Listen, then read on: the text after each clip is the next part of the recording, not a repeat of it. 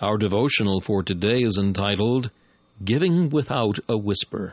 The text is Matthew chapter 6 and verses 3 and 4, the words of the Lord Jesus Christ.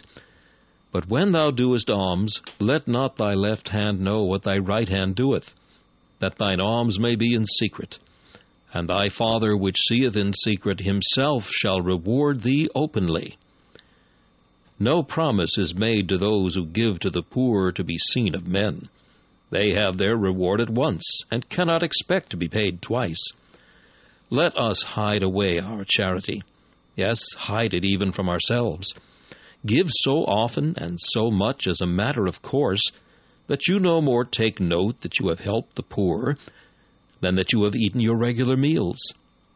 Do your alms without even whispering to yourself, How generous I am! Do not thus attempt to reward yourself Leave the matter with God, who never fails to see, to record, and to reward.